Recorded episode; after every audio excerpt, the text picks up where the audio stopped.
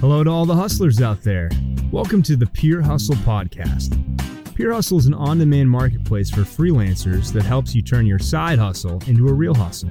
Make sure to head over to www.purehustle.com to download the Pure Hustle app. Today's topic How finding freelancers is never a one shot process. You decided to get external help for your business.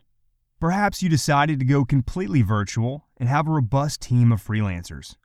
Either way, you'll be out there looking for the best freelancers your money can find. Most entrepreneurs think that finding freelancers is just about putting up a project brief and finding the best freelancers possible from the list of applications. Yeah, well, it's not that easy. It's also not a one time affair. And here's why no hiring without testing.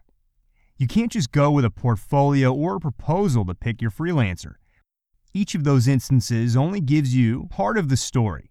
That's why it's a smart thing to start with small tasks as paid trials and then take it forward. To do that kind of testing with multiple freelancers, you'd have to take a considerable amount of time. Testing your potential freelancers, however, is a great way to make sure you only take in the best of the lot. Remember, it's never permanent.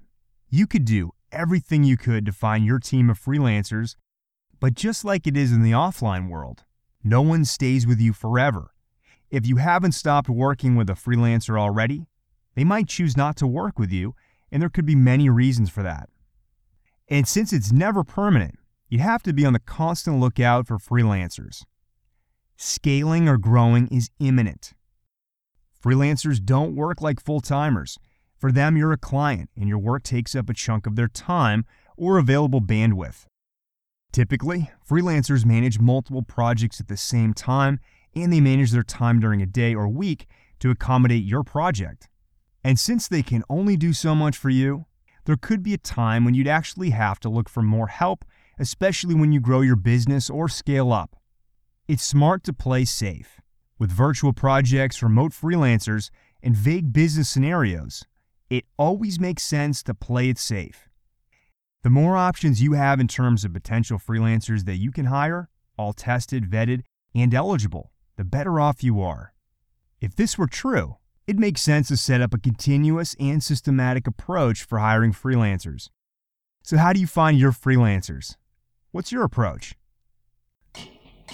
Well, that concludes today's show. Thank you for joining us on the Pure Hustle Podcast. Make sure to head over to www.purehustle.com to download the Pure Hustle app.